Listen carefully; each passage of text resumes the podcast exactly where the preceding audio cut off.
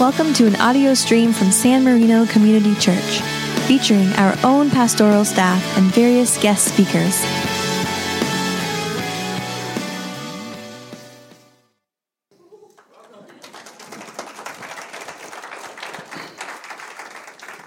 Morning, church.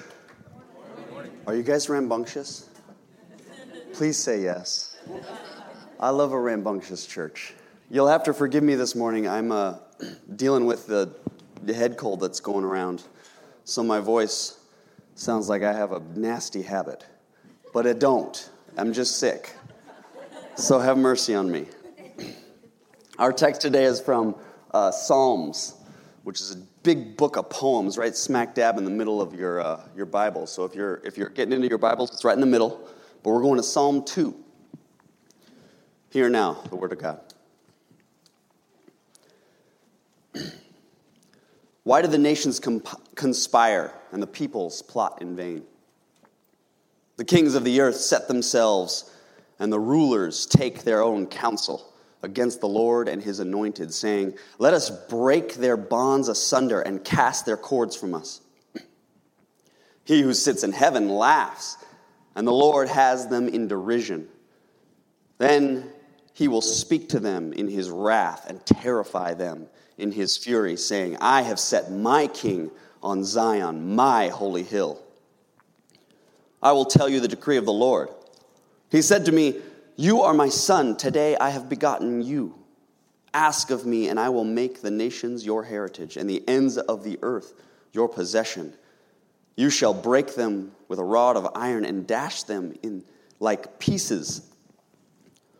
Dash them to pieces like a potter's vessel. Now, therefore, O kings, be wise. Be warned, O rulers of the earth. Serve the Lord with fear and trembling. Kiss his feet, or he will be angry, and you will, be per- and you will perish in the way, for his wrath is quickly kindled. Happy are all who take refuge in him. This is the word of the Lord. Let's pray.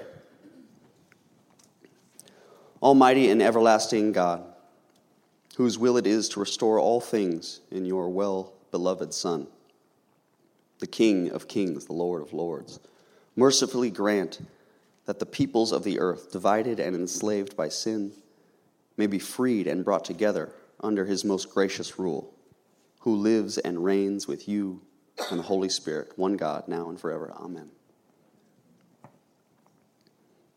You guys, today we get into the book of Psalms. Woo! Yeah. We get the benefit of actually looking at an entire psalm because some of the psalms can get pretty lengthy, but this one's a really great one because it's, it's only about 12 verses long and it's doable. And the cool thing about this psalm is it's a coronation psalm. So if you don't know much about the psalms, they're like a whole bunch of songs or a book of poetry. But this psalm is particular because it's a coronation psalm, which means they would have read it, would have gotten into it around the time that they crowned a king. A coronation ceremony is much like the uh, inauguration ceremony for, for we Americans who crown our, our president, who crown our president, who promote our, our, our, elected official to president, whereas in a monarchy we, we crown them, and that would be a coronation ceremony. Psalm 2 has a really interesting structure and a bunch of poetic devices that work within it. And just to give you guys a little head up, I'm about to go full Bible nerd on you because we got to get into this, and I love it, and it's weird. But you guys, you're going to take that trip with me, right, Rambunctious Church? Yeah, I like that. All right. If you zoom out a little bit, you can see that the psalm is essentially four different strophe. And a strophe is like a group of words, much like a poetic stanza, except there's no rhyming. There's no uh, requirements, much like a stanza. Instead, you've got these strophes. And if you look, if you kind of zoom out on your own pages, you can see they're all about the same size, right? So we've got these four different parts, these four different groupings of words. They're all about the same lake. And if you look closer, you can see relationships between the different strophe. For instance, let's go to verse. Oh, yes, look, it's already up here. This is great. Let's take the first two strophes. There's a line by line contrasting correspondence between the first and second. For instance, the first Adonai's derisive laughter here in verse 4, you can see the second blue arrow down, stands in a sharp contrast with the plotting of the rebellious in verse 1. And second, Adonai's threatening speech counteracts the military positioning of the rebellious rulers in verse 2. You, th- you see how they're, they're kind of talking back and forth with one another? Third, the quotation of Adonai's speech challenges the quoted resolution of the rebellious rulers in verse 3. You see how it's kind of in dialogue with itself? Secondly, we can go to the second one over here. There's a chiastic structure, and that's a weird biblical Hebrew term for a, a, poetic device in trying to illustrate a point. And it's easiest to, to follow by noting each setting of the psalm. If we can go to the second one, the second slide, you guys might be able to see it. It opens the earth, it opens on the earth, and then moves to heaven and God and his anointed king, and then goes back to the earth. So you can see it's kind of, if you can draw an arrow, it's kind of like pointing a thing. Hey, pay attention to what God's saying to us and how that affects us. And I find this psalm uh, and this ancient poem is particularly in- interesting because it highlights kingship. The psalm opens up the fact that, sorry, the fact that it is a coronation ceremony psalm and that it speaks to king, the kings of this world as well as God's anointed king, and in large part is a, is a giant reference point to God's chosen king, himself, Jesus Christ, the King of Kings. Church, this is a psalm, this psalm opens up the topic for kingship for us, lordship, or leaders, leadership in our lives. This psalm opens up who Jesus is, and maybe it opens up who Jesus is in a way that we don't usually like to think about Jesus. You see, we like to think about Jesus as our friend.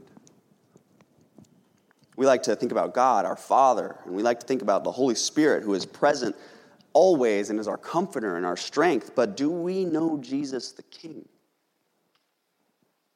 Are we comfortable with God, our Lord, and our Holy Spirit, who is a sovereign and a judge? Today, I want to talk about three things there is a king, we hate the king, and we need the king. First, there is a king. I always find the whole concept, Jenny actually stole my thunder here.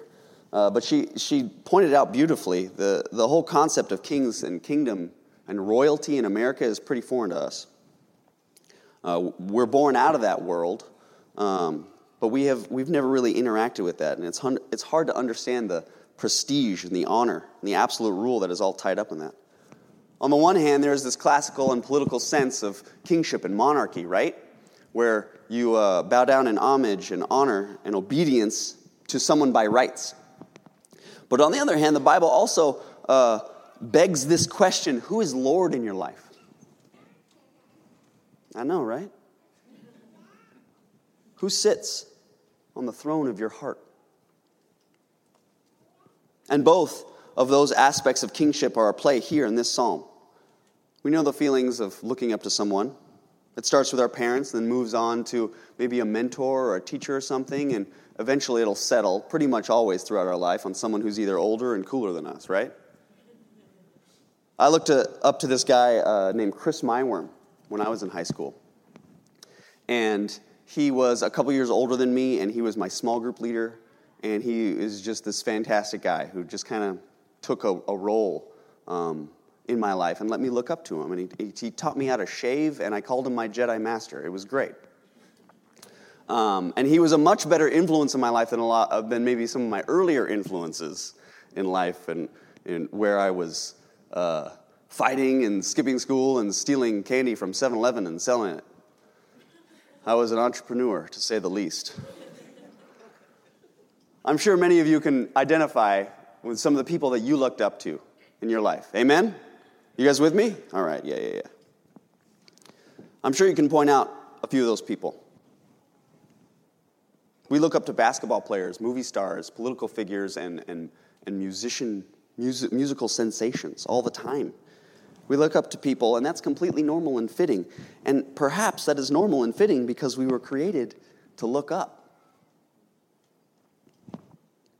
And this all speaks to this memory trace in the human race telling us that there is a king, and deep down inside, in the heart, in the root of our being, we know that we are meant to serve that king. And if we reject that idea that, that there is some sort of like true king, it doesn't matter because we'll still, we still recognize that we have to put the crown on someone. When we, when we move past our natural inclinations to move up, we start to consider who it is that actually holds court in our lives. Who actually has the last word regarding what we do and where we go and what we say? Who rules from the throne in your heart? Who holds court? Usually it's you. Amen? Usually it's us, right? We take up the mantle of leadership and crown ourselves. There is a king, church. And here in Psalm 2, we read that God has appointed his king. He says right there in verse 6, you guys can read it I have set my king on my holy hill. God recognizes that there are earthly kings. And then he says, that's all good and fine, but I am anointing my king over and above them. I'm anointing my king over and above you. Which brings us to point two we hate the king. As soon as we recognize the gravity of the claims that Jesus makes upon us in our lives, we immediately say, Whoa, wait, wait, wait, wait, wait. You mean, what? So, uh, you mean I'm, I'm not the ruler of my life? I'm not the one who has the ultimate ending decision? We get offended. We turn our backs and we start to plot, much like the kings earlier in this, in this psalm, in the first strophe, right? You see, we hate the king because we are under the belief that we are in control of our own lives. Here in America, we live with this belief in inalienable rights, which are things that you cannot be taken away from you and you cannot give up. Things like uh, the right to breathe or the right to believe or uh, the right to make a choice. You, no one can take those things from you. You always have a choice. The Constitution lays it out in the right to life, liberty, and the pursuit of happiness, right? You awake? We can even hear in our political climate right now that some figures are claiming that Americans, all Americans, should have the right to health care. You can hear it in our dialogue and how we speak to ourselves. And we love that dialogue because it nurtures this idea within us that says we are our own. George MacDonald, who was a, a pastor and writer in Scotland, he was actually a, a heavy influence for my favorite author, C.S. Lewis, wrote this famous quote that there is one central conviction in hell, and that is, I am my own. This is the one thing that everyone in hell rallies around. It's the one thing that actually creates hell, and it can create hell for me and you too in this life. In your life, in your marriage, in your, in your neighborhood, in your workplace, in your community, it says, I am the captain of my own soul. I am the master of my own fate. Take off these chains. We read in verse 3 Let us burst their bonds asunder and cast their cords from us. Another word or another translation for the word cords here can be translated as fetters, or even better, a yoke. Take off this yoke. That's the cry of the kings. And the kings are actually less angry that there is a king. Remember, remember point one there is a king. They're less angry that there is a king and more angry that they are not the one who is ruling. We hate the king because we want the crown. Amen? Jonathan Edwards wrote a whole book about this titled Man, Natural Enemy of God. Romans 8, verse 7 says the same thing. For this reason, the mind that is set on the flesh is hostile to God. It does not submit to God's law. Indeed, it cannot. Yes, there is a king, but we want to be king. Not you, God, us. Let me be clear. I don't think we hate the idea of God. Remember, point one there is a king. It's natural for us to look up to stuff. We readily recognize that there is someone above us to look up to. But we want a friend. Remember, we want our friendly Jesus, not the biblical God. the biblical God, lays claims on us, saying in Leviticus, You are to be holy to me because I, the Lord, am holy. And I have set you apart from the nations to be my own. And again in First Peter, which actually quotes this part in Leviticus Be just as he who called you is holy.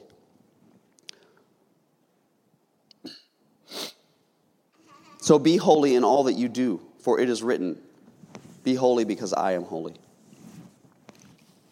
We hate God because he is a great God, and he demands greatness from his people. He owns us, and we hate that. We don't like that. We don't like that at all.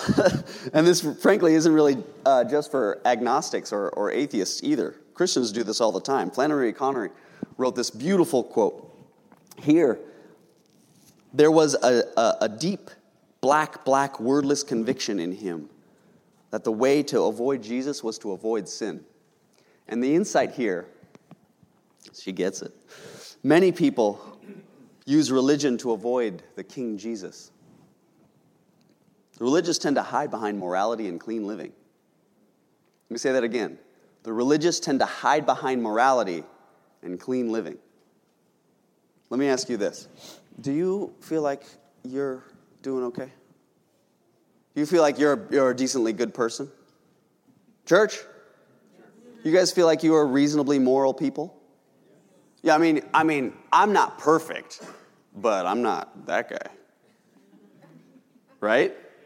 I'm not, I'm not, I don't have all of my ducks in a row, but at least I'm not her.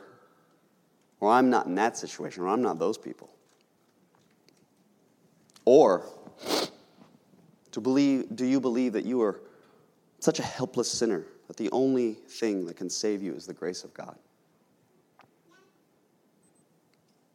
Are you hopelessly abandoned to the mercy of God, a king, and his grace, knowing the true depths of your sin and your brokenness? And this brings us to point three we need a king. Amen? we can recognize that there is a king, and even that we hate the king because we're the ones who want the crown. But if you take those two points in conjunction with one another, no matter who the king is, it's pretty evident that we need one. Amen? But here's the trick there is no refuge from the king, there is only refuge in the king. It is only in the king, dumb, it is only in the kingdom that we find ourselves. It is only under the rule that we find ourselves free and liberated. It is within confinement that we find spaciousness, in service that we find freedom, under discipline that we find skill and identity. If you pull off the yoke, church, you'll sink and you'll drown. Think about it. You want to become a great musician? What do you do? Yes. Yoke yourself. Yoke yourself to the piano. As time comes on, the yoke becomes a refuge and a freedom and a medium of self expression. You want to be a great writer? What do you do? Yoke yourself to the page and find liberation and freedom in telling the stories that shape how we think of ourselves and others.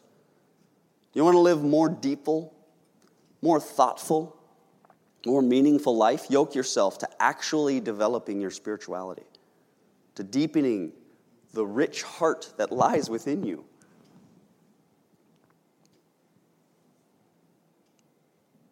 Stop. Stop thinking that the Sunday school lessons that you learned when you were 14 were essentially the whole of this whole thing we call church. Stop banking on that. Stop being satisfied with this standoffish relationship with God because some church burned you in the past. There's so much more going on in this thing. There's so much more. And it begs us to ask tougher questions. God can take it. He's a capable king. Amen? We hate the king because we want to make all the decisions. But if you want to make good decisions, why not devote yourself to discipline under the guy who gives you free choice in the first place? Amen? To this day, I'm a little sad and a little offended and a little bitter because when I was in middle school, I took a year and I learned the clarinet. And man, I wish I had learned the drums. Because I wouldn't have stopped after a year. Believe it or not, I'm a white guy with rhythm. I would have been good. I would have been like Brandon up here, just killing it, smoking them. I would have stayed with it. I would have been a drummer. My wife actually loves dancing. We go dancing all the time. She loves dancing, but she feels like she only started like a few years ago because she was taken out of dance classes early in her life, and she, man, she wishes she would have uh, she had stuck with dance, yoked herself to dance early in life, because oh, how great would that have been? The thing about a yoke is that we hate it in the present, right? But we become so thankful for it over time. We become indebted to it. Often we blame the disciplines that were forced upon us when we were younger on what and who shaped us to be who we are today. We need a king. Discipline from the outside yields healthy, a healthy crop of, of self discipline within us. The yoke leads to virtue, and virtue leads to character and self discovery. One of the best things about the King Jesus is that he desperately wants to show us who we are. Some of our greatest needs as human beings are, are, are that we need to know that we count and that we're loved. There is no refuge from the king, there is only refuge in the king. And there is no place better than the kingdom that reminds us that we count. But not only that we count, but we are vital to the kingdom. Uh, that we are not only loved by the king, but our king died for us. There's no better place than the kingdom that reminds us that we belong. There's no greater sense of love than from the king who loves us. We need a king because we need refuge. I want to end with this. I want to end with a question and a, a challenge. Uh, so if you can, take out your little your, your notepads or your bulletins, or even pull out your phones and, and, and create a little document or a little note. And I want you to ask yourself, where do I need a king?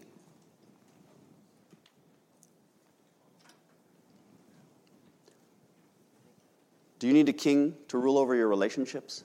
Do you need a king in your marriage? Do you need a king in your relationships at work? Do you need a king in your relationship with work? How about a governor over your mouth?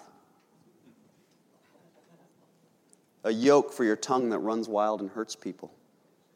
How would you like the words of your mouth to reflect royalty rather than heartache?